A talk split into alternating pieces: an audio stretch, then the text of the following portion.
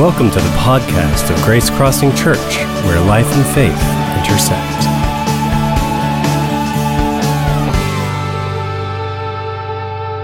Welcome you uh, back this morning to uh, week number two uh, of our series, It's Possible. We're using our state motto here in Ohio as our theme for the series. Our state motto is the only motto in the Union actually taken from the Bible. And uh, here's our state motto, actually Matthew's Gospel, chapter 19, verse 26. With God, all things are possible. With God, all things are possible.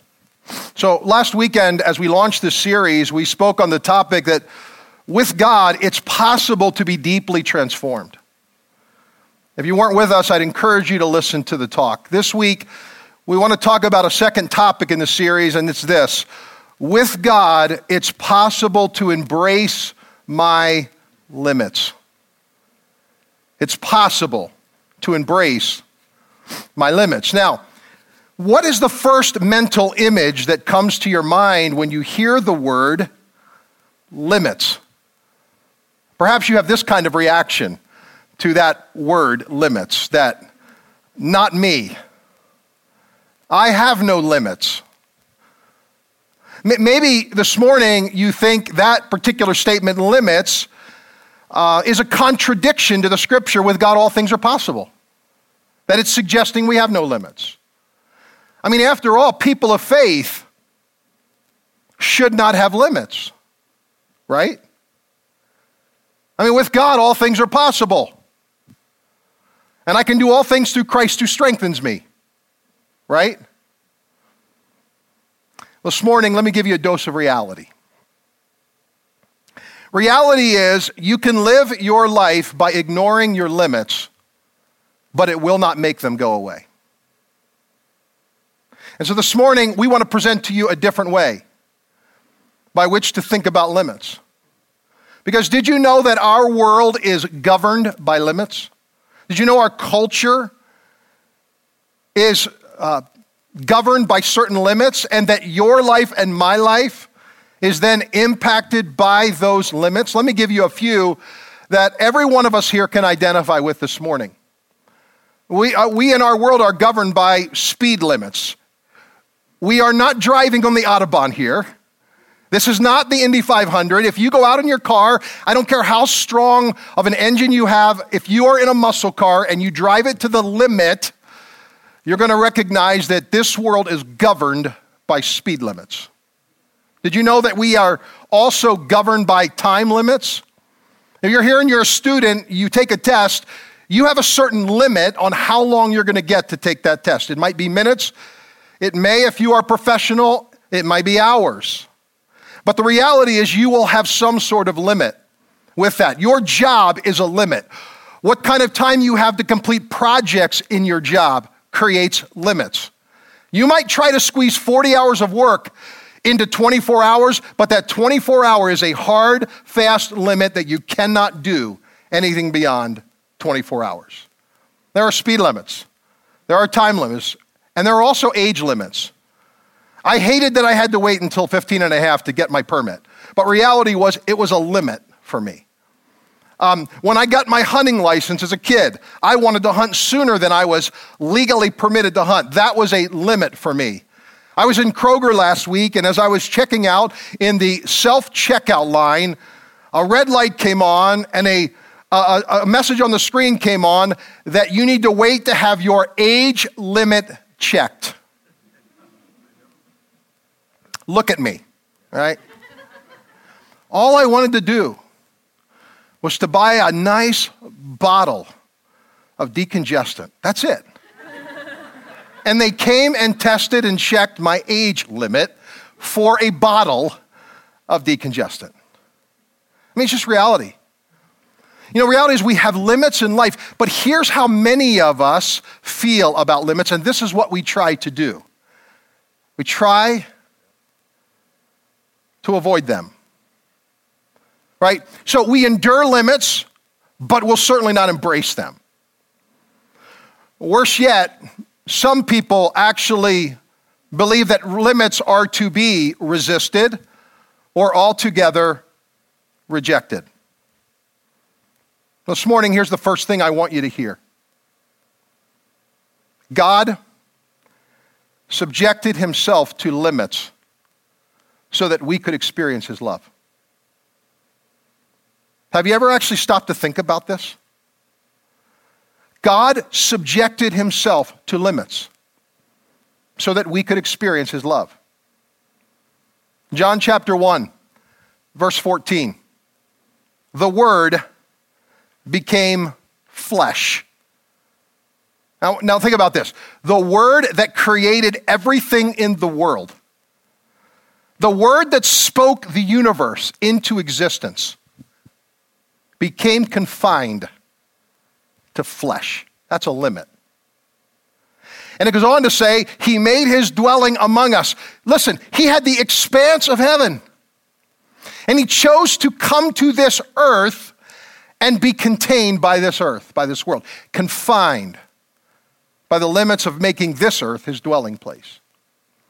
And He goes on to say that we have seen His glory, the glory of the one and only Son, who came from the Father, full of grace and truth. Now, how do you understand grace and truth? Now, one way you can think about it is that grace is the relational side of God's nature, and that truth is the structural side of God's nature. Now, here's how I like to think of it grace is love, truth is limits.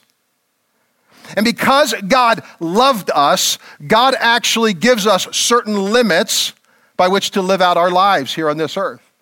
He comes to us both in incredible, limitless love, but He comes to us with the reality that we have in this life limits that we have got to face, to acknowledge with God's grace, and not resist them, but see them as what they are. They are a gift from the heart of God to us. Let me tell you at a high level um, why I believe and why I say that, that limits are a gift. I think limits do a couple of things for us, a few things. I think limits, first of all, ground us. They keep us from living in an illusion, and they keep us living in reality. You might be able to defy gravity if you are in an Avenger movie and you're mentally there in the movie. You might be able to dodge a bullet in the Matrix, but in real life, you and I are tethered to this earth because of a thing called gravity. And that gravity keeps us grounded physically, it keeps us grounded to reality. The second thing limits, I think, do for us is they protect us. They protect us from needless hurt, needless suffering, needless pain. I can think in our journey here at Grace Crossing Church since our inception of two different times where we wanted to move forward with something financially and felt like it would be really good to do that and wanted to do that, but God placed limits on us. The first one was in 2006. We were less than a year in, on the campus of Wright State University, and God gave us the ability to buy this land. We were so excited, and we thought we were going to move forward with building immediately. It was three and a half years later before we ever started this building. It was part of God helping us become comfortable in our skin, getting to a place where we got our identity not from a place, but from being the people of God. We recognized who we were. We felt deeply the missional calling of God, that we were okay regardless of what that meant. It was a limit. So limits ground us, they protect us, but limits also humble us. They humble us. Limits keep us from thinking of ourselves more highly than we should. They keep us from depending on our own resources, thinking that we've got it made. Can you imagine if God had given us and created us in such a way that we had no limits? If we had no limits, we wouldn't need God, right? So God gives limits because He wants us to need Him and to need outside resources. So there's, there's this brilliant story that's told in the Gospel of Luke. And it's a story that actually illustrates beautifully the power of limits that we're talking about today. I'm going to read the story in its entirety, and then I want to come back and double click on a few verses so that we can talk about what it means in this story and how we can see limits illustrated here. So, Luke's Gospel, chapter 7, I want to read verses 2 through verse number 10. A centurion's servant, whom his master valued highly, was sick and about to die.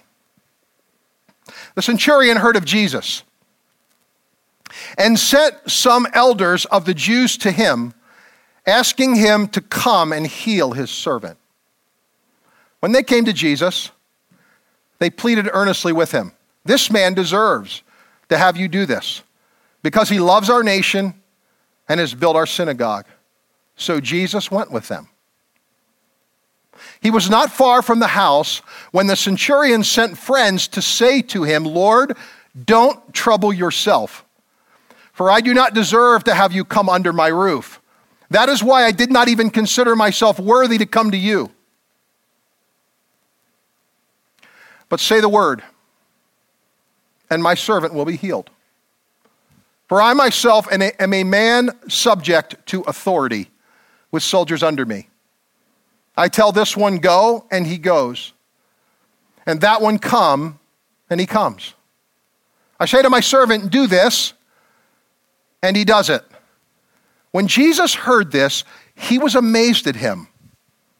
And turning to the crowd following him, he said, I tell you, I have not found such great faith even in Israel. Then the men who had been sent returned to the house and found the servant well. Now, a centurion was a high ranking officer in the Roman armed forces. So when you hear the word centurion, think colonel or think one star.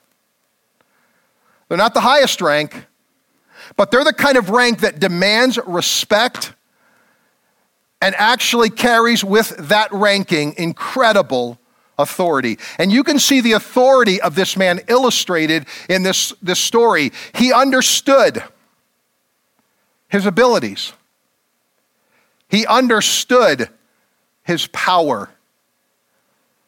You see it actually illustrated in, in several ways here in the story. Uh, number one, he had the authority to actually delegate. I mean, think about this. This guy could have gone to Jesus on his own. But instead, verse number three, here's what he decides to do.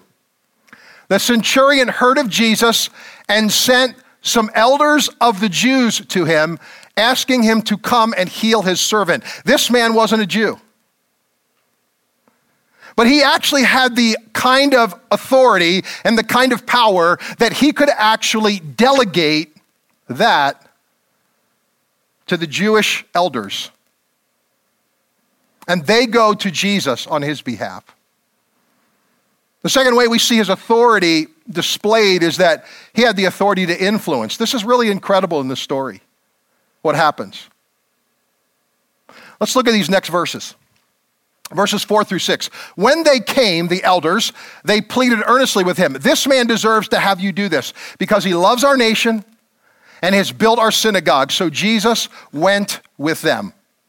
So, so, so capture the picture. Here is a Roman officer, not a Jew, who sends the elders to Jesus, and here is the influence this guy has. They come to Jesus and they basically say this I know he's not one of us. He, he's not a Jew. But he loves our nation, he loves our people, he loves our culture, he loves our ethnicity. In fact, this guy is single handedly responsible for building us our synagogue. I don't know if he built it with his own hands or if he paid for it, but this guy was credited with building the synagogue. And so they say, he deserves you to come to him. In other words, he actually deserves a house visit. Don't you think, Jesus? And so much influence he had that Jesus goes with them. The other thing that is powerful in this story is his authority to rule and to govern. Look at our next verse. Verse number eight. He says, I myself am a man with soldiers under me. I tell this one, go, and he goes. And that one, come, and he comes. I say to my servant, do this, and he does that. This sounds like a guy with no limits. And yet, in the story, what we see is though this guy was entrusted with incredible power and authority, his authority was not unlimited.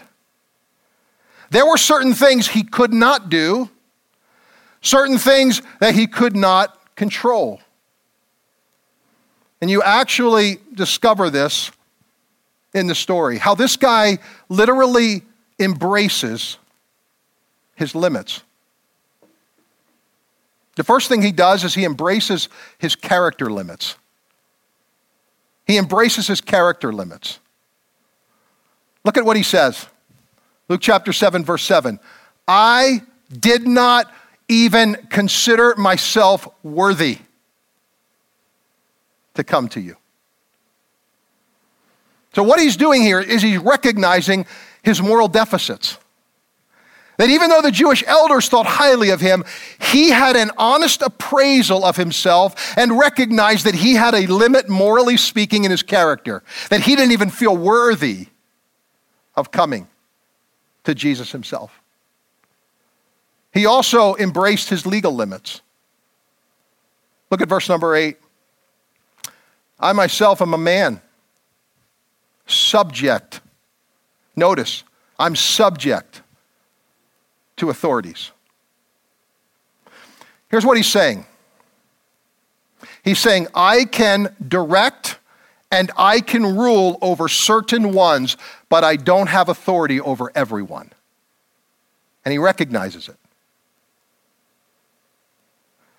And the final limit that he had, that he recognized and embraced, is he embraced his power limits.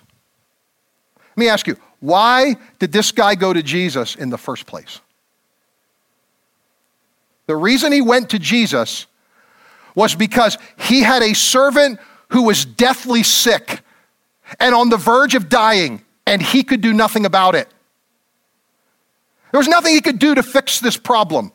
Though this guy was a man of high authority, he could fix a lot of things in life. There was something he was dealing with that was beyond his power. He recognizes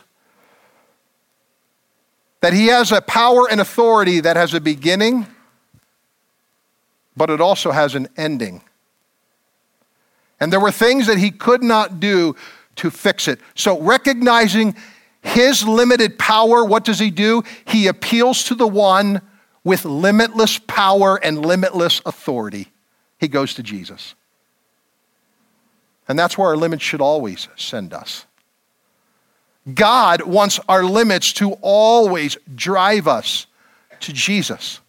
That we recognize there are just things we can't do that are placed over our lives, that some of those we have control over, but many of those we don't have any control over. There are just what I would call universal limits that we all deal with. And the question this morning is this, too Do you know where your abilities begin and where they end?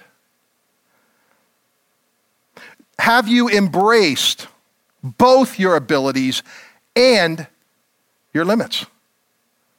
And the most important question I can ask you this morning, and I'd ask you to sit with this question, is Am I allowing my limits to drive me to Jesus? Let me tell you some of the universal limits that you have and I have. We all share them. Our physical body is a limit. It's a limit. Sickness and aging create limits for us. And it might help you this morning to know that Jesus actually confined himself to those same physical limits. There were things that Jesus, in his own physical body, could not do. He could not go on without stopping to rest. He could not go on without having food eventually. In fact, John's Gospel, chapter 4, actually illustrates this for us. Verses 5 through 6 Jesus arrived at the Samaritan village of Sychar near a field that Jacob had given to his son Joseph long ago. Wearied, don't miss that word, wearied by his long journey. He sat on the edge of Jacob's well. He sent his disciples into the village to buy food, for it was already afternoon. Why would he do that? He'd do that because he was feeling the lack of energy. He was recognizing that his body only allowed him to go certain places and do th- certain things. Listen, as I'm getting older, my mind's telling me I can do things that my body is protesting and saying, You can't do that. There are just certain things. So I grew up roller skating and I did a lot of speed skating. And about a year and a half ago, I decided to get back on the skating rink just to see if I still had the moves. The first thing that happened to me is I hit the ground. First thing. I finally got some of it down, but listen, there were just things I couldn't do that my body would not allow me to do that I once was able to do. Our physical bodies are limit. Second thing is our biological family. Our, our family of origin is a limit. Did you know that? Your family of origin creates certain limits for you. I had limitations placed on my life when my mom and dad divorced. One of those limits was poverty, relative poverty. I grew up on government assistance. And I recognize looking back that those were limits on opportunities for me that I did not get as a kid, that I didn't have because of my family of origin. Your biological family is a limit. Your nuclear family, right now, your family, right now, your immediate family, is a limit. Did you know there are things that happens with your kids that actually create limits for you in your life? You don't control them. They, they limit you. If you're here as a child, do you know there's things that happen to your parents that sometimes affect you and create limits on your time, your energy, your resources? Those are limits. Did you know that your ethnicity is a limit? You say, how so?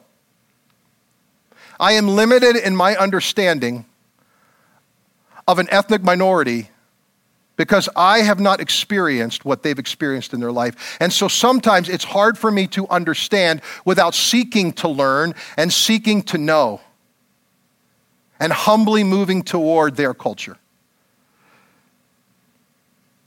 I will never have to have the talk and I didn't have to have the talk with my kids that an African American dad has to have with his kids. That's just the reality. There are certain limits that are created in our lives. And I'm learning for me that my emotions are a limit that create certain opportunities that can either be seen as liabilities or assets. For many years, I saw my emotions as a liability. I saw my emotions as something to be ignored, minimized, or all, avoided altogether. I did not want to admit to feeling certain things. I did not want to admit to certain triggers that were going on in me emotionally. I did not want to face certain things about my life that were created, and some of those things were shaped by my family of origin. Now, here's what's happened in my life and my journey is I have become more willing and more readily willing to embrace my limits as I more deeply integrate emotional health into my spirituality. Your spiritual life and your emotional life are inseparable. Jesus came to be a part of every part of you. He wants to make you whole. That's his desire. And so, as I've grown in the limit of my emotions, what I've learned to do is not to see them as a liability, but rather to learn to see them as an asset. And here are some things that are happening in me as, as a result of more deeply integrating emotional health into my life. Today, I more readily admit when I'm wrong. I used to never admit when I was wrong, I hated it. I can't say I jump up for joy when I do it. But I can more readily admit when I am standing in a place and I know that I am in the wrong and I've got to do only one thing I've got to go admit it, acknowledge it, and ask for forgiveness. I did that with two people this week who I recognized I had made assumptions. And in those assumptions, I felt I had disrespected them. And I had to move and say, listen, I want to own this. And I want to ask for your forgiveness. Will you forgive me? I didn't minimize it. I didn't make light of it. I didn't, I didn't say it sarcastically as though it was no big deal. It was a big deal. And I've learned that as I'm integrating deeper into emotional health, I'm learning to become more familiar and comfortable with readily admitting when I'm wrong. Today, I can more readily admit when I'm feeling fear and insecurity. You say, You're a pastor, you're a leader. Do you ever feel insecure? Oh, yeah, I do. I do. And what I'm learning in my own life and my journey is that fear and anxiety are coming from a place. And so it's a place of wanting to protect, right? Reputation and image. I've learned how to recognize certain triggers that others could see, like my wife could see them. And so I'd come home and my wife would say, Why are you tense? And I would immediately deflect and say, I'm not tense. When I knew deep inside I was. I knew deep inside that I was feeling triggered. I knew that I was feeling fearful and anxious. And it was all coming from insecurity. And I've learned how to move toward this and say, before she ever asked me, honey, I just want you to know I'm feeling a little tense today. And I just want you to be aware of that. So if, if I feel a little short or I say something that just feels unkind, please bring it to my attention, but no, it's not about you. Because of this, I emotional health going deeper in me, what I've learned is this. I've learned that my emotions are not a limit, they're, they're an asset. And one of the ways I experience that is that I can more readily admit my sadness. I mean, that's something I never wanted to admit to in my life that I was feeling sad. In fact, I would change whatever I had to change not to emotionally go into sadness. So, a number of weeks back, I found out my mom, who we knew because we had been talking as a family about moving her into a personal care unit, but the decision was made on a weekend and I didn't even know about it. And when I found out, there was just this deep sadness. And at first, I wanted to I wanted to change the subject. I didn't want anybody to see I was hurting, including my wife. And I finally just brought it to her and I said, honey, I'm just feeling deeply sad. I don't know why specifically, but I know it has to do with this. I know it has to do with this.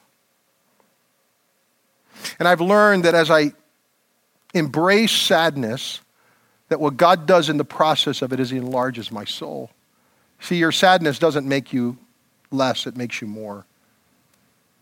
That's what grieving and loss does. It makes you more, not less. The other thing I've learned as I've accepted my limits is I've, I've learned that I can more readily admit when I'm weak and feeling needy. And there are times I feel this.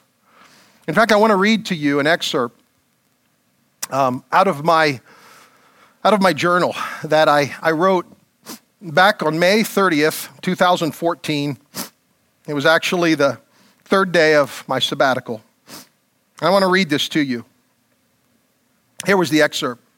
I am realizing in a fresh way that I am only as good as I am dependent on God.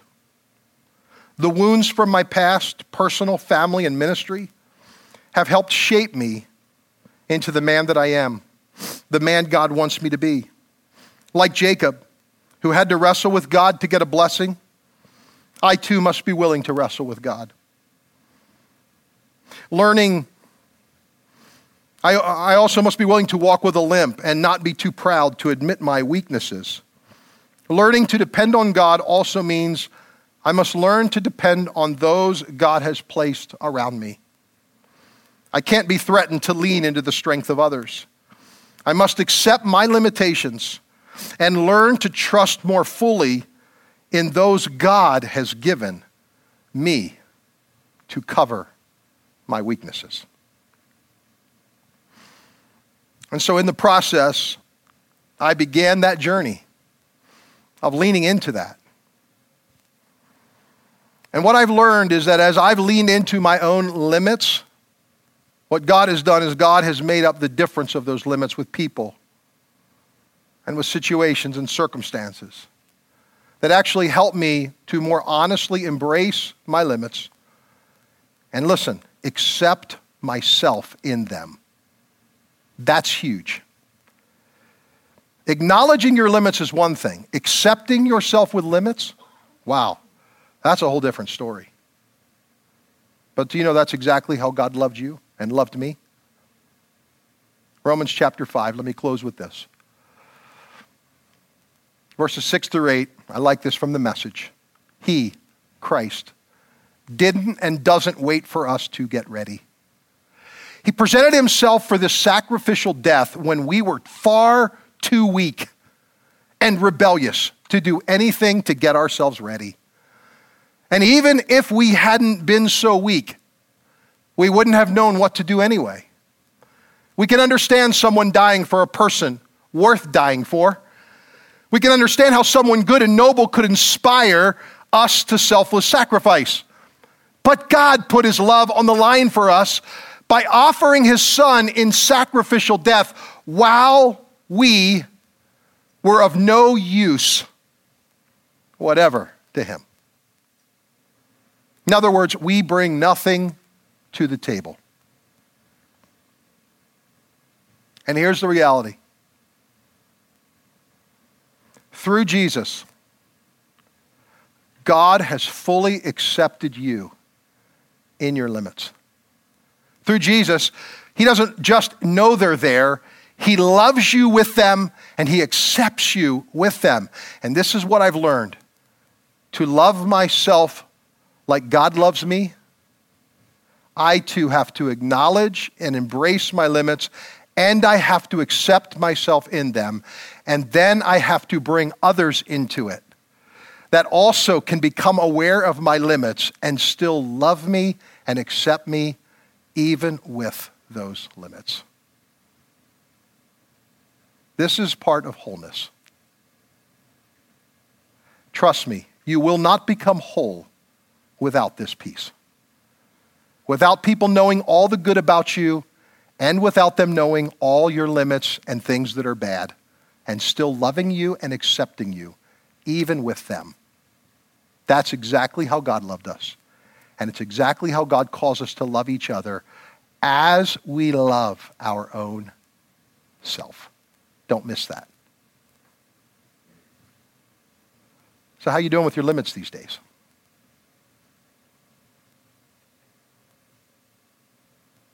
You ignoring them? Tolerating them? Or are you embracing and accepting them as part of who you are, recognizing that with God, I can do all things? With God, all things are possible. I invite you to stand this morning and bow your head, please, as we pray. I suspect that uh, all of us this morning have perhaps a way that God has been inviting us. Maybe you've been feeling a stirring inside that you've been so busy protecting your image that you don't want anybody to see, and you'd be humiliated if they knew your limits. Perhaps you're feeling God's invitation for you to come and find your place in His love today because you're having a tough time loving yourself. But you want to accept God's love for you, just right where you are, without you having to change a thing. You don't have to do anything different. Trust me, God accepts you as you are. That's how He loves you. With all your good and all your limits. So this morning, with your head bowed and eyes closed, I'm just wondering just generally, how, if you're sensing God speaking to you, inviting you to trust Him with your limits today, And you know this is not normal for you. This is not easy for you. But this morning, you want to give God permission. You want to invite God into this area of your life. And you want God to help you to embrace and to accept your limits more readily, more fully. Would you slip your hand up if that's you and just say, I'm, I'm in that category today. I find myself right there and I need God's help with this area because it's a tough one. It's a tough one. Yeah. So many of us, thank you for thank you for just being honest today. So limitless God, thank you for the fact that you subjected yourself to limits so that we could experience your love. It is just so profound to realize that you became contained and confined in order that we would understand how to accept our own limits, to embrace them, to love ourselves, and to love you and others, God, really well in them. So, my prayer today is that you'll help each of us. Thank you for the honesty of those who lifted their hand today to say, I need help in this area. This is a hard one for me. Perhaps they're accepting their invitation, your invitation to your love today, to be um, deeply sunk deep into their heart. Perhaps they're asking for prayer today because they've been rejecting or ignoring their limits or the limits of another. And they're not accepting someone else in their limits. And they're, re- they're realizing they need to do that. Lord, whatever it is, wherever we are today, we just want to bring this honest place to you with one another. Uh, God, we need you. We're dependent on you. And we recognize that apart from you, we cannot grow in this area. So help us. Help us to humbly accept our limits, to embrace them for what they are. And we do that with the help of a limitless God who loves us despite our limits. So, Lord, we just pray your blessing today on our hearts and help us as we take what we've received today from you and let it go deep in our hearts that it would be transformative, God, in us. We thank you and we pray these things in Christ's name and for God's glory. Amen. Amen. Bless you all. Have a great afternoon. Thanks for listening. To learn more about Grace Crossing Church, including service times and directions, check us out on the web at www.gracecrossingchurch.net. We hope to see you at one of our upcoming weekend worship gatherings. Have a great day.